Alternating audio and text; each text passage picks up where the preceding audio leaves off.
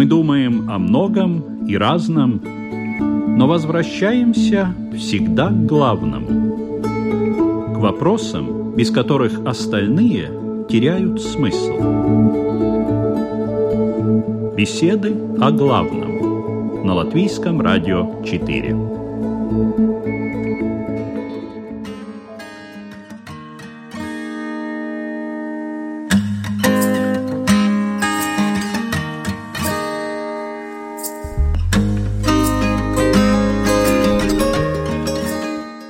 Приветствую вас, уважаемые радиослушатели. В эфире программа «Беседа о главном» и ее ведущая Людмила Вавинска.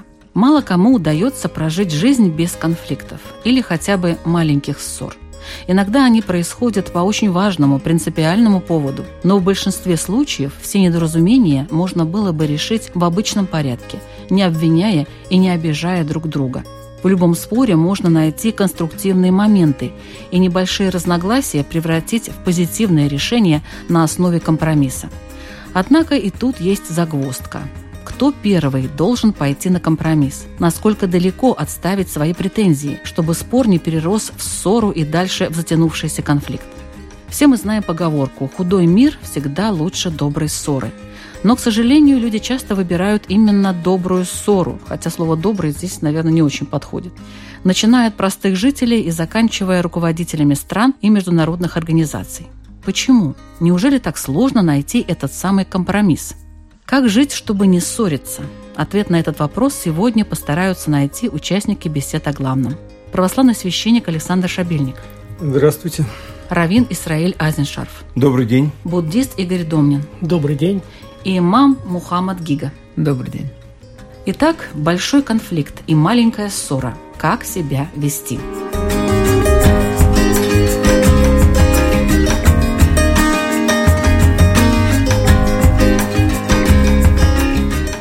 Я, как всегда, начинаю с вас, дорогие мои участники. Как вы решаете конфликты, если коротко? Вы идете на компромисс или нет? Вот только честно. Игорь. Ну, обязательно. Всегда. Почти всегда. А когда не идете? Очень редко, когда нет уже возможности идти на компромисс. Это бывает очень редко. Ну, вот какие-то вот случая. подскажите, где эти огни, где эти красные линии? Вот что это может быть? Ну, хотя бы примерно, хотя бы так, в общем и целом. Ну, тогда, когда от этого зависит уже здоровье, от этого зависит ну, какие-то очень важные какие-то вещи. Когда тебя приперли к стенке, и ты уже даже не можешь отступать, тогда уже необходимо давать сдачи как в исламе, необходимо давать сдачи, если приперли к стенке или нет? Знаете, когда беседа э, религиозного характера, да, и возникают какие-то вопросы или какие-то недопонимания, то последнее слово всегда за мной. То есть я не уступаю в этих вопросах. Почему? Потому что там, где законы Бога и что они гласят, и, то есть здесь не может быть компромисса. И слава Богу, не было никаких крайностей до сих пор. А что касается каких-то жизненных вопросов, то, разумеется, нужно здесь искать компромисс. И зачастую я так пытаюсь не навязывать, просто если я обсуждаю какой-то вопрос, пытаюсь человеку показать, что именно это и есть значит, правильным в данном случае для него или для кого бы то ни было. Поэтому все зависит от ситуации тоже и от темы разговора тоже. На почве чего конфликт? Ну, например, вот э, какие темы для вас особенно чувствительные, вот для вас лично? В общем и целом, конечно, я не говорю конкретику какую-то. Вот, как я уже упомянул, религиозные темы. Религиозные. Для меня, да. да То это... есть во всем остальном вы можете пойти на какой-то компромисс, да? Есть еще семейные вопросы. Если обсуждается, например, моя семья, мой ребенок, моя жена, мои родители с другим человеком, естественно, тоже здесь надо защищать, да, как бы и честь своей семьи. Что касается других вопросов, которые вот, э, меня не касаются, ни моей семьи, ни фамилии, да, ни религии, то здесь это очень так э, в свободном русле я могу так вести беседу и не конфликтовать ни с кем. А у вас, Александр, как получается? Примерно так же.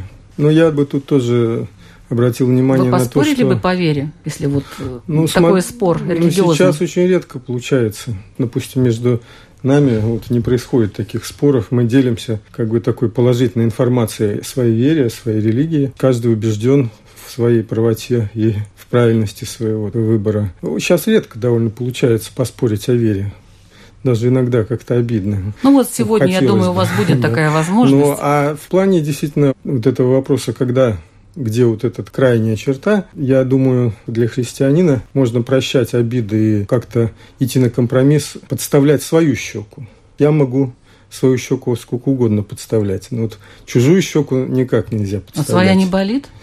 Ну, пусть болит, это другой вопрос. Но никак невозможно идти на компромиссы, когда речь идет о чужих интересах. То есть я не могу поступаться чужими интересами. И это довольно часто получается в нашей жизни. Что нам скажет Израиль? Равин. В еврейской традиции принят системный подход. Конкретно про меня я делаю сразу несколько вещей. Я ищу возможность для компромисса, чем можно поступиться, а чем поступиться нельзя. Это могут быть вопросы чести, вопросы безопасности, вопросы религиозные и так далее. Э, с одной стороны. То есть там вы можете пойти на компромисс? Ни в коем случае. Нет. Нет. Угу. Но просто я пытаюсь для себя определить поле, где я могу идти на компромисс, а где на компромисс идти ни в коем случае не могу и не должен. Это одно. Второе, в случае, если придется идти до конца, на что я готов. То есть, То есть вот, вы заранее думаете об да, этом, да? Я думаю, и как я пойду на компромисс, и что мне делать, если мне на компромисс пойти не удастся. И что вы выбираете обычно? Зависит от темы. Либо просто убираю тему для разговора, как э, интересующую обе стороны, с тем, чтобы показать, что нет необходимости идти на конфликт, искать компромисс вообще и так далее, то есть заниматься вот этими достаточно неприятными вещами. Если это удается, замечательно. Если же нет, то тогда все мои возможности для того, чтобы защитить свою позицию.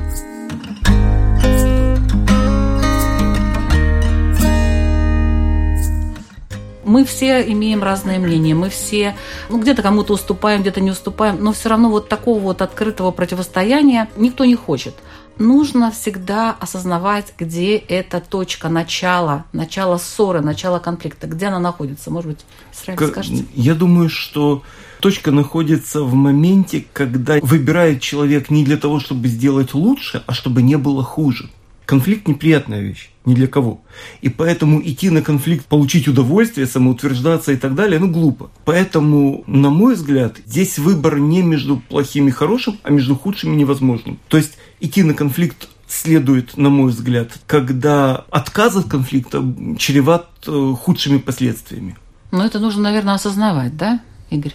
Обязательно нужно осознавать, но дело в том, что ведь если смотреть внутри очень глубоко, то конфликт заложен в основе нашего существования. Мы все время конфликтуем. Но проблема в том, чтобы конфликт не перешел в ссору, потому что противоречия или конфликт, они существуют всегда. Ну, допустим, есть дверь, мы достаем вдвоем перед дверями, нам надо войти. Кто-то должен войти первым, кто-то вторым. Ну, Уже это же возникает... правило просто поведения. Человек уступает.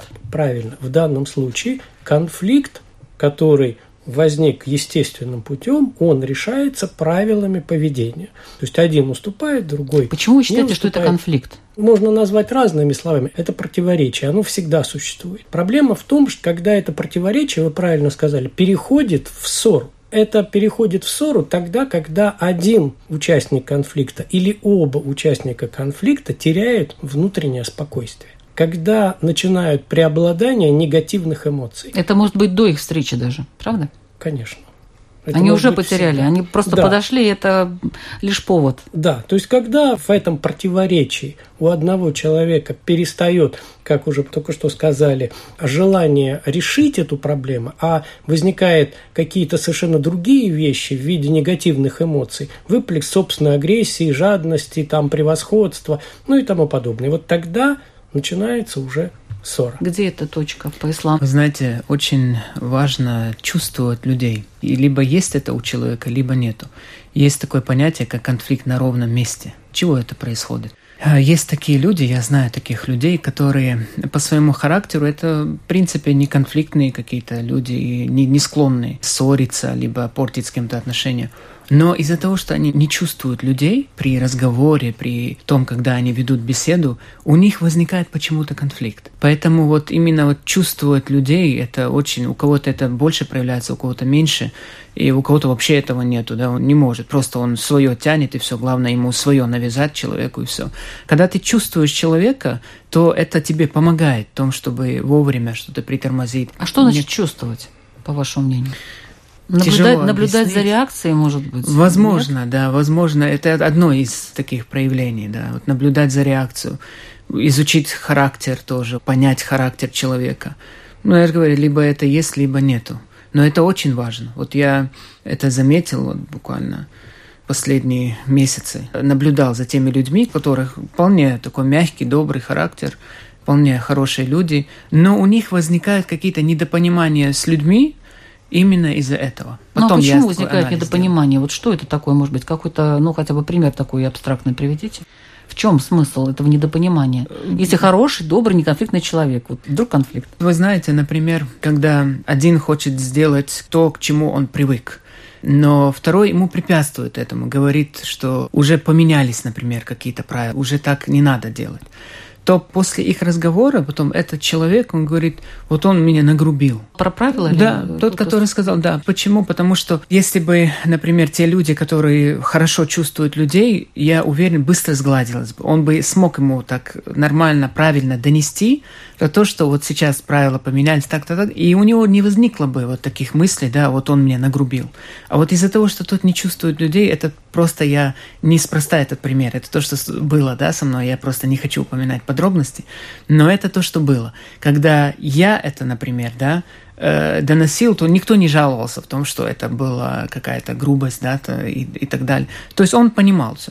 Когда другой человек это донес. Он проявил недовольство и сказал, а почему? Может быть, из-за того, что помнил, что вот тот, который предыдущий, он как-то... Православие, вы можете сказать, вот когда начинается конфликт? Вот, Александр, не будем православие, мы скажем так. Наш православный священник Александр Шабельник. Ну вот, например, как говорит Махамад, э, человек не понимает. Ну, например, в семье часто мужчина не понимает тонкой женской организации. Просто из-за своей такой толстокожести.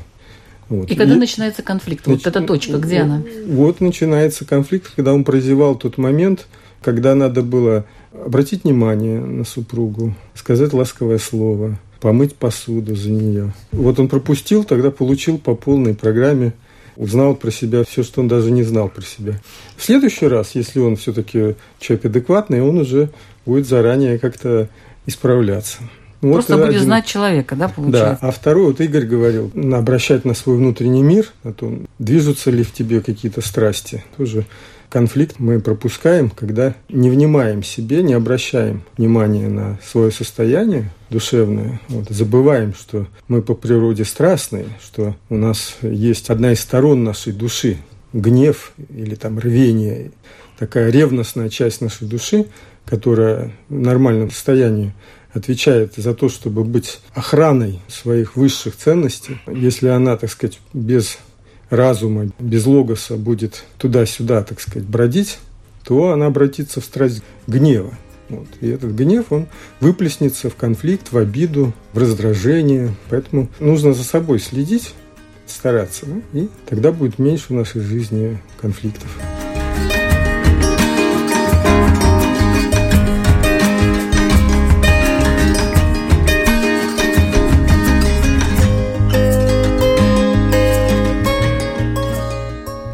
Происходит во время ссоры?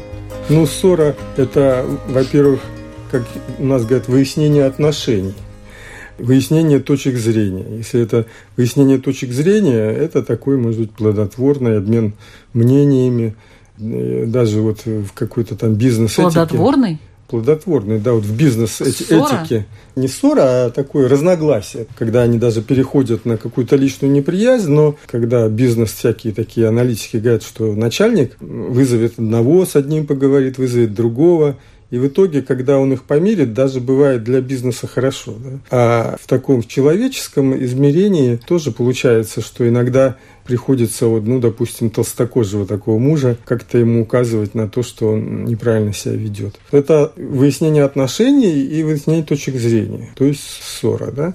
А с другой стороны, это может быть действительно проявлением уже внутреннего нездоровья души, внутренней раздраженности, гневности. И ссора только как бы выплескивает тот внутренний конфликт. А в самой глубине души, конечно, это два эгоизма встретились на жизненном пути. Как вот. раз и можно сказать, что в ссоре, когда начинают превалировать негативные эмоции, и тогда уже ни о какой выяснении истины не идет речь. Есть выражение такое, что в спорах э, не может родиться истина, в спорах может родиться только драка. Вот. Цезарь, и... ты сердишься, значит, ты не прав, да? Дело в том, что в споре, ведь каждый же может посмотреть за собой, что происходит. Вот идет какая-то ссора. И уже забыли, по поводу чего мы начали ссориться, мы начинаем взращивать свои собственные негативные эмоции. Нам уже все равно, докажу я, не докажу. Я хочу, чтобы мой гнев, превосходство вылилось на противника. И оно просто взращивается внутри меня.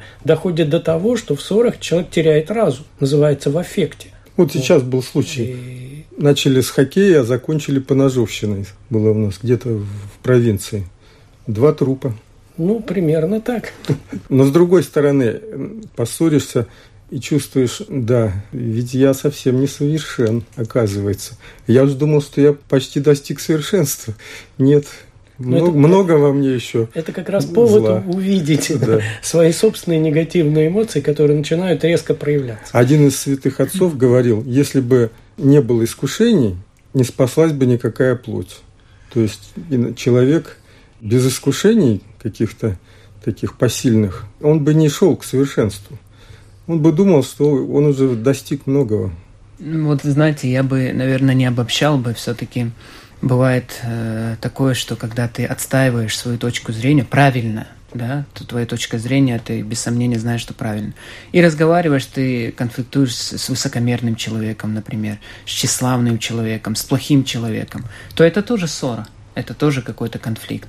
Но в данном случае никто не может тебя упрекнуть из-за того, что ты отстаиваешь правильную точку зрения.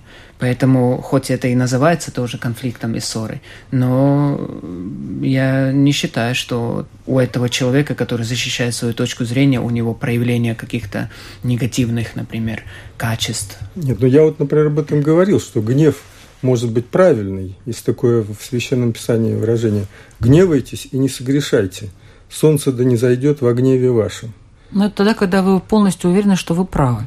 А есть люди, которые вообще считают, что они правы по жизни. Что бы они ни делали, они всегда делают правильно. Это их мнение, и они защищают и всячески отстаивают. Есть такое понятие право на ошибку другого. Когда мы признаем право другого на ошибку, мы таким образом создаем некий предохранительный клапан. То есть мы можем считать, что человек не прав, что он ошибается, что он, ну, я не знаю, безумен, глуп, пьян, неважно. Но если мы оставляем ему, признаем за ним право на ошибку, то мы не навязываем ему свои взгляды, свою систему ценностей и так далее. То есть очень много ссор происходит не только из желания получить, неважно, доминантность, там, чувство превосходства реализовать или там материальность какую-то получить, деньги, статус и прочее. Но и достаточно часто. Во всяком случае, человек никогда не объясняет себе свои ссоры, свою позицию – желанием навредить, он объясняет желанием улучшить. Где проходит граница? Граница проходит по признанию другого на ошибку. Признание другого права на ошибку – это позволяет нам не вмешиваться, не переходить некую красную черту. Пример может быть такой, скажем, есть идеи социальной справедливости. Идеи социальной справедливости вне Бога, лишенные божественных обоснований, они могут привести к большевизму, там, к идеям классовой справедливости со всеми вытекающими отсюда э, концлагерями типа ГУЛАГ, или идеи национальной расовой справедливости. Почему нет?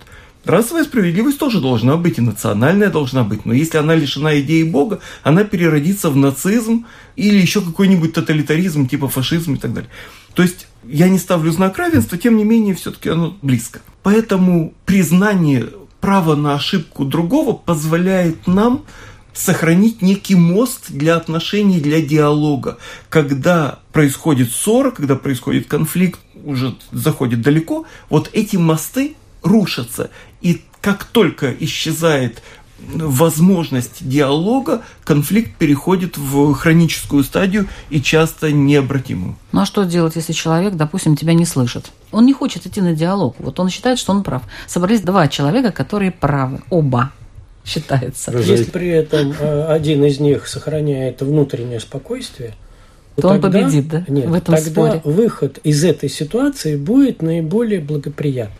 Он может быть разным. Это можно просто разойтись, перестать разговаривать. Можно спокойно э, рассказать свою позицию, и не поддаваясь на провокации вызывания каких-то эмоций.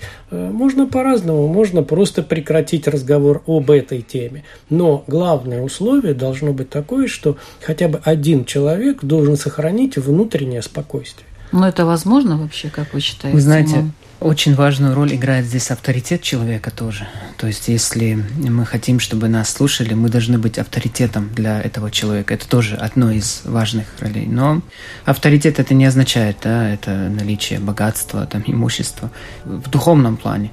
Поэтому, если, например, в семье муж, он не авторитет для жены и для детей, то, естественно, очень тяжело будет что-то им объяснять. И то же самое для друзей, для знакомых. Если ты не авторитет, то тяжело будет, они от тебя не будут воспринимать. Поэтому это тоже важную роль играет.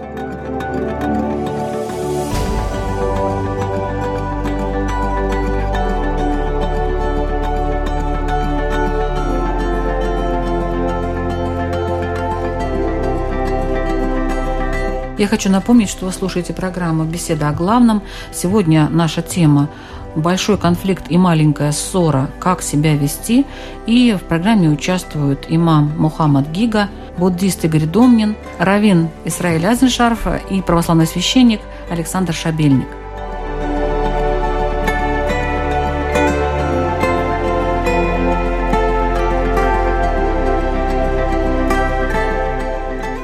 Надо ли искать виновных? Ну, между близкими людьми это понятно, там надо понимать, и потом там присутствует еще хорошие отношения, любовь, потом какое-то родство, проведенное совместно время и так далее, там свое а, скажем, конфликт между какими-то группами, между народами, возьмем уже больше, да, и шире, между государствами. Есть ли какие-то правила в регулировании этих конфликтов? Возможно ли как-то регулировать? Судя по тому, что у нас в международной жизни происходит, я как-то так не очень уверена, что знают руководители государств, замахнусь я даже на это, покритиковать их, как вообще-то решаются конфликты. Позволю предположить, что знают, но не хотят. Но не хотят потому что в конфликте присутствует изрядная доля э, заинтересованности. Заинтересованность может быть какая угодно. Политическая, экономическая, военная, э, личная, личной безопасности, что если он поступит иначе, попадет в результате в тюрьму, тоже бывает.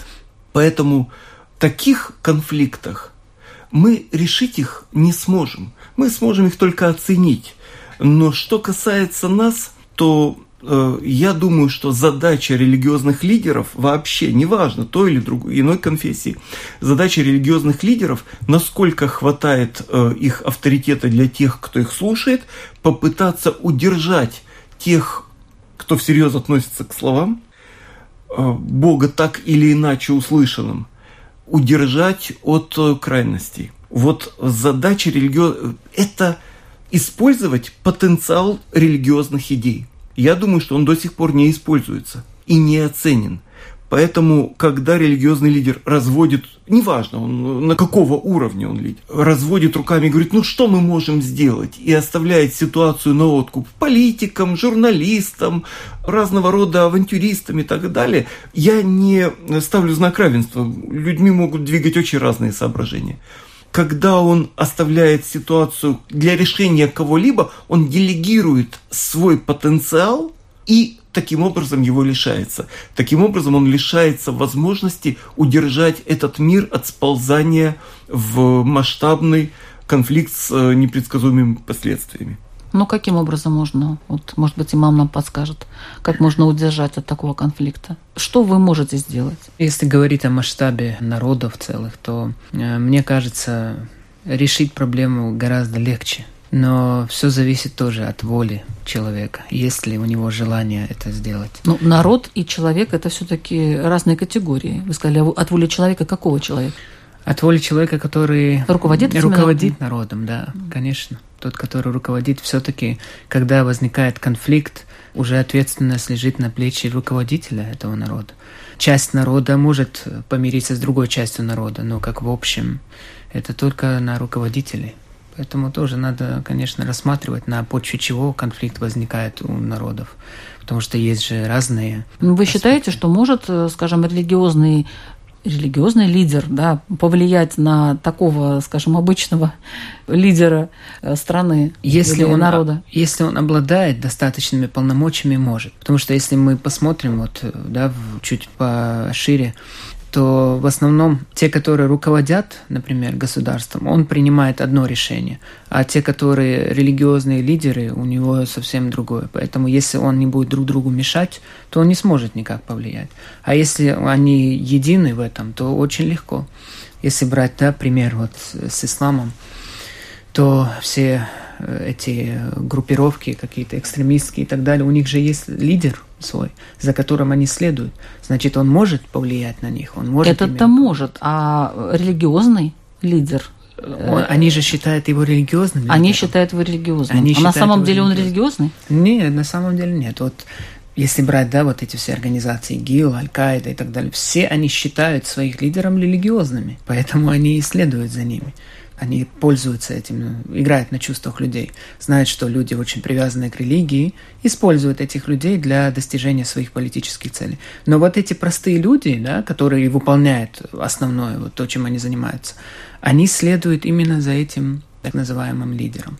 Поэтому он за раз может все это закончить, если да. захочет.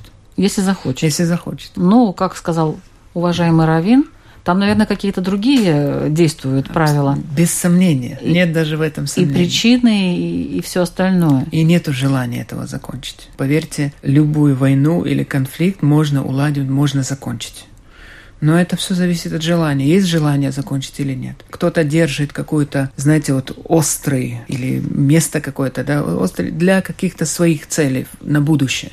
Есть такие, да, как будто временно сглаженные. Но на самом деле, когда хотят, вновь вспыхивает там в этом месте. Это общеизвестно, это очень не тяжело до этого. А что это за люди в таком случае? Разве они по-настоящему религиозны? На самом деле, знаете, если говорить с точки зрения религии, то мы уверены в том, что за всем злом стоит дьявол. Это однозначно. Он просто, как я говорил ранее, есть помощник у него и среди людей. За всем этим, да, стоит это. Но дьявол. они же молятся, выполняют все положенные правила, ритуалы. То есть, как дьявол согласен, вот э, молятся-то они Аллаху вообще-то. Если говорить о людях, то у них неправильное представление о религии вообще. И пророк об этом говорил. Он говорил, что я очень беспокоюсь за тех людей, которые будут искажать мои слова – будут искажать э, священное писание. То есть они будут просто из-под контекста брать, да, часть из священного писания брать в свою пользу. В свою. Есть, например, это не секрет, что в Коране упоминаются какие-то моменты, которые связаны с войной да, допустим, да, то, что как было, то эти люди, которые заинтересованы в этом, берут это и говорят, вот надо убивать неверных. Там не сказано о том, что надо убивать неверных. Там сказано о том, что есть определенное значит, военное положение, и, понимаете, все из-под контекста вырывается. Так с любой книги и с любого произведения, с любого сочинения, с любой работы можно взять то, к чему можно будет придраться.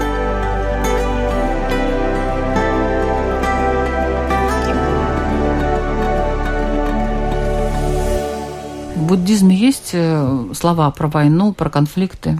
В буддизме, если мы будем говорить о основе буддизма, то в основе буддизма стоит несколько постулатов. И один из постулатов – это закон взаимообусловленного происхождения или закон причинно-следственной связи. Исходя из этого закона, все существует, исходя из каких-то причин. То, что мы сейчас находимся в таком состоянии, это были причины, которые нас к этому привели. И теперь, исходя из этого закона, мы говорим, что мы причины изменить уже не можем. И поэтому разбираться по поводу того, почему это произошло, как, искать виновных, конечно, можно для собственного интереса, но это не даст решения существующего конфликта. Буддизм говорит, что надо констатировать сегодняшнее состояние дел, очень четко и правдиво сказать себе, что вот сейчас происходит вот то-то, то-то и то-то. И теперь дальше. Что надо сделать для того, чтобы завтра этого не происходило? И делать это. И тогда... Ну, а если нерешаемый какой-то конфликт? Конфликтов нерешаемых не может быть. Никто вот. не хочет Если... уступать. Вот, Нет, вот и конфликт вот когда мы начинаем смотреть назад, вот тогда мы говорим, что а вот тогда-то этот сделал мне то-то в семье, а вот ты вечно там была такая-то, такая-то, а вот ты вечно был такой-то, такой-то, а ты мне позавчера цветов не принес, а ты мне вчера мусор не вынес. И тогда конфликт невозможен к решению. Если мы говорим, что сейчас у нас происходит конфликт, сейчас мне плохо или ей плохо, или кому-то плохо. Но мы берем уже это... на уровне государства, на уровне государства. народов. Если сегодня государства пришли вот к такой-то ситуации, народы пришли к такой ситуации, что нужно сделать для того, чтобы выйти из этой ситуации? И тогда это все сразу становится очень ясно и понятно. Ну, один народ говорит, это моя территория, допустим, да, а другой народ говорит, нет, это моя территория. Ну и как выйти? Что хотят сделать на этой территории? Жить? Один, жить. Он говорит, давайте жить вместе. Ну, это самый, самый простой выход. Давайте жить вместе. Нет, один говорит, нет, мои предки жили здесь тысячу лет, и поэтому я должен жить. А другой говорит, нет, и ты, и ты здесь не должен жить.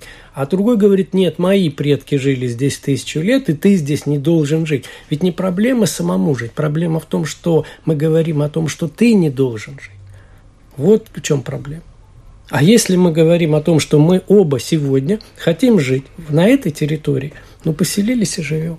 Я, можно mm-hmm. добавить, эти люди, которые конфликтуют по причине земель, они говорят, представьте ситуацию, что кто-то э, пришел в вашу квартиру, говорит, давайте жить вместе. То есть они с этой... А так часто зрения. бывает, между да, прочим. Да. Вот я скажу, что даже здесь это такое было. И здесь приводили точно такой же пример. Но однако ж никто ни с кем не воюет, как-то решили вопрос. Да, и никто никого не стрелял. Вот, так что даже в такой ситуации, когда кто-то кому-то пришел и здесь уже живет, ну, живет он здесь, да, и можно, конечно, там биться до скончания веков, но реально что решится? Я вот тут с Игорем согласна. Бейся ты, не бейся, что решится, если оба вот встали вот так друг против друга, уперлись рогами и вот э, давят, да? Ну, какой выход? Если тут привел вот Александр пример э, бизнеса, э, я тоже приведу один пример, каким образом ну, в бизнесе, не в бизнесе, но, по крайней мере, можно решить конфликт. Рабочий коллектив и два человека бьются. Вот они бьются, каждый считает, что он прав, они бьются, ну, неважно там по поводу чего. Руководитель вызывает их обоих и говорит, значит так, оба уволены. И каждый говорит, как, и я? Да, и ты, и ты. Если вы завтра не решите свои вопросы, мне все равно, как вы их решите, мне надоели эти ссоры, оба уволены – надо сказать, что в 95% случаев они находят какие-то общие. А когда вокруг все меха эти раздувают, да, и каждый со своей стороны, те, которые не участвуют, те, которые не стреляют, но которые поставляют оружие, может там еще что-то, как-то заинтересованы, они раздувают эти меха, тогда, конечно, никогда не кончится этот конфликт. Он так и будет. Вопрос в методах ведения очень большой вопрос.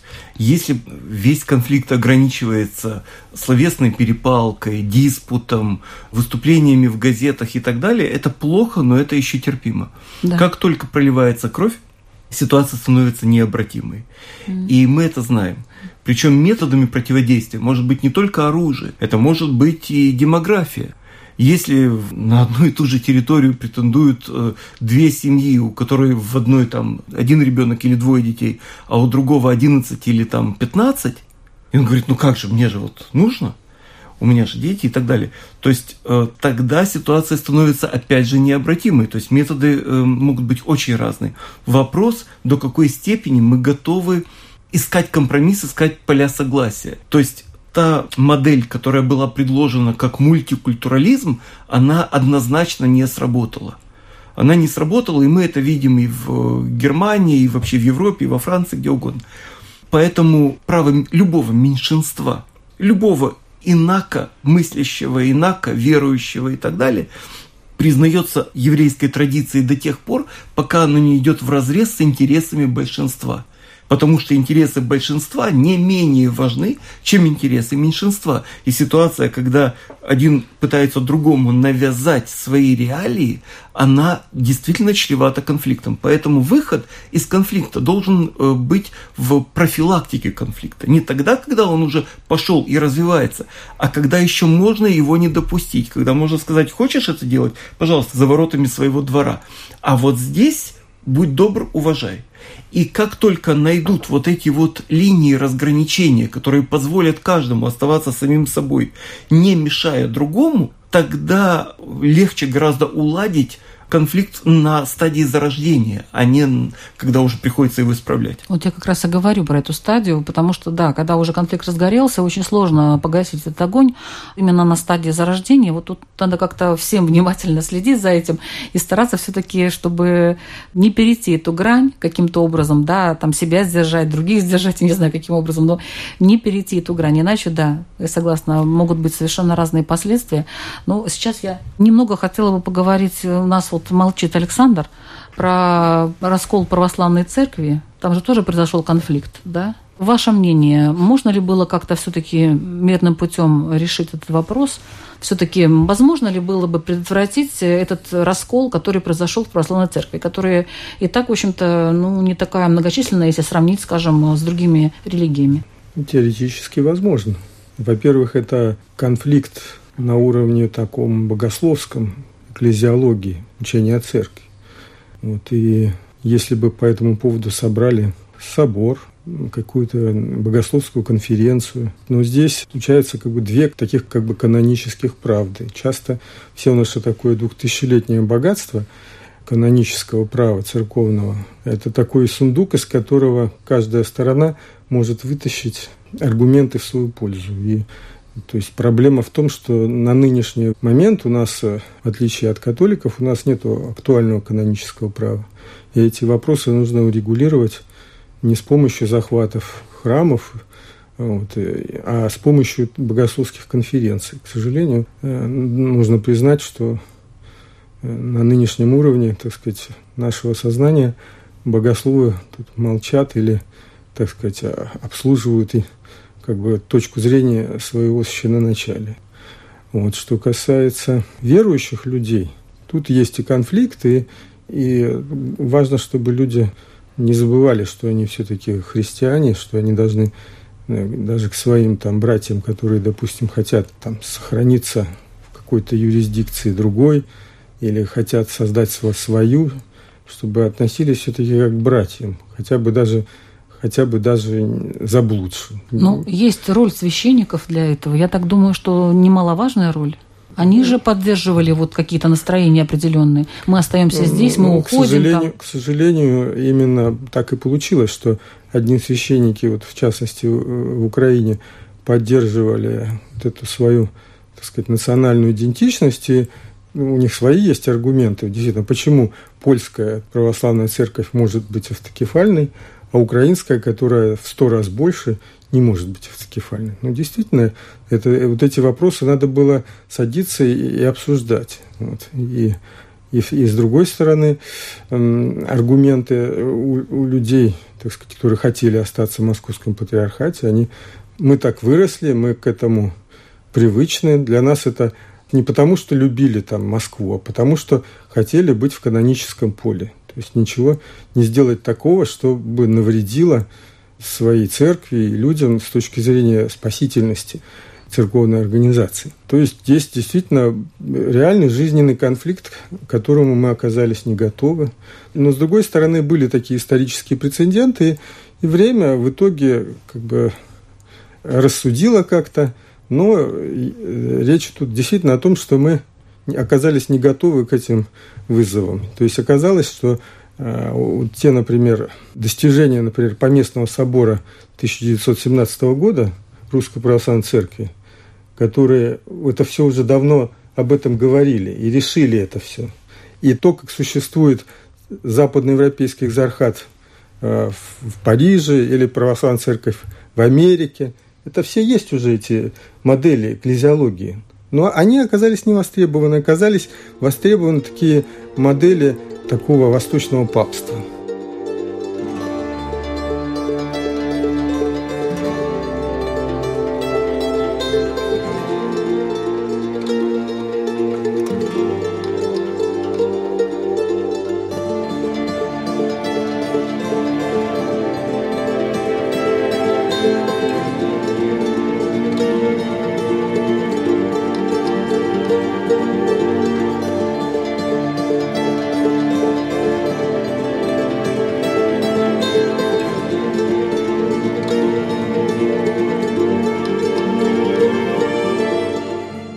Сегодняшняя тема довольно сложная, про конфликты, про ссоры. И я хочу послушать ваши вопросы, уважаемые участники, которые вы зададите радиослушателям. Я думаю, они тоже задумались над этой темой. Пожалуйста, начнем с имама Мухаммада Гиги. Пророк Мухаммад говорил, что силен не тот, кто победит другого, а силен тот, кто победит себя во время гнева. Поскольку гнев – это такое все-таки движущее звено во время конфликта и, конфликта и ссор, то нужно как-то преодолеть да, этот гнев. Поэтому я хотел бы спросить, чем готов человек пожертвовать, чтобы не конфликтовать со своими близкими? То есть стоит ли того входить в ссоры, в конфликт с близким человеком только ради того, чтобы потешить свое самолюбие, допустим, или выразить свои какие-то отрицательные качества. Потому что зачастую ссоры, конфликты, они возникают именно из-за высокомерия, либо из-за тщеславия, когда человек хочет доказать свою правоту в том, в чем он на самом деле не является правым. Спасибо. Равин Исраил Азишев. Еврейская традиция настаивает на том, что человек создан по образу и подобию Бога. И Бог себя реализует по-разному, но иудаизм настаивает на том, что реализовать подобие Бога в себе можно через э, позитив, через любовь, через помощь и так далее. Э, мой вопрос, насколько мы проявляем Бога, когда настаиваем на том или ином решении? Или насколько мы его скрываем? И таким образом, насколько мы становимся партнерами Бога в поддержании этого мира, себя, отношений, так, гармонии и так далее, или мы становимся разрушителями этого мира. И каждый отдельно взятый момент нашей жизни, он так или иначе склоняет весы на ту или иную сторону. Поэтому э, сказано, что мир зависит от тебя, каждому. Любой конфликт, если мы посмотрим, как он развивается, что сначала люди нарушили отношения с Богом, когда в райском саду повели себя неправильно, а потом один человек убил другого, Каин и Авель. И это архетип любого конфликта. Как только мы убираем Бога из нашей жизни, как только мы убираем идею любви, отдачи, помощи и так далее, мы становимся опасными друг для друга и для себя. Поэтому вопрос такой, насколько я помогаю Богу в этого мира? Или, не дай Бог, нет? Спасибо. Православный священник Александр Шабельник. Я бы хотел предложить слушателям задуматься над тем, вспомнить ссоры, конфликты, которые были в их жизни. Был ли такой момент, был ли такой случай, когда этот конфликт оказал какое-то положительное воздействие? Потом вот представим себе такую бесконфликтную ситуацию, когда вокруг тебя нет этих таких людей, которые тебя каким-то образом донимают. Было бы тебе хорошо одному. Иногда человек думает, оставьте меня в покое все, да? Но в Писании сказано, нехорошо быть человеку одному. Человек – это все-таки существо семейное, общественное. Может быть, все-таки лучше попробовать заставлять себя как-то смиряться, как-то идти на компромиссы. Вот об этом давайте подумаем. Спасибо. Буддист Игорь Домнин. У меня коротко. Я хочу спросить, радиослушателей, чтобы они, если есть возможность, во время конфликта посмотрели внутрь себя, какие эмоции при этом у них. Что во время конфликта мы хотим? Мы хотим действительно найти истину или уже эмоции гнева, какие-то другие эмоции, они настолько нас заполоняют, что мы уже ни о чем не думаем, только эмоция такая и проявляет. Понаблюдать за собой, да, если это возможно. за собой. Будем наблюдать. Спасибо.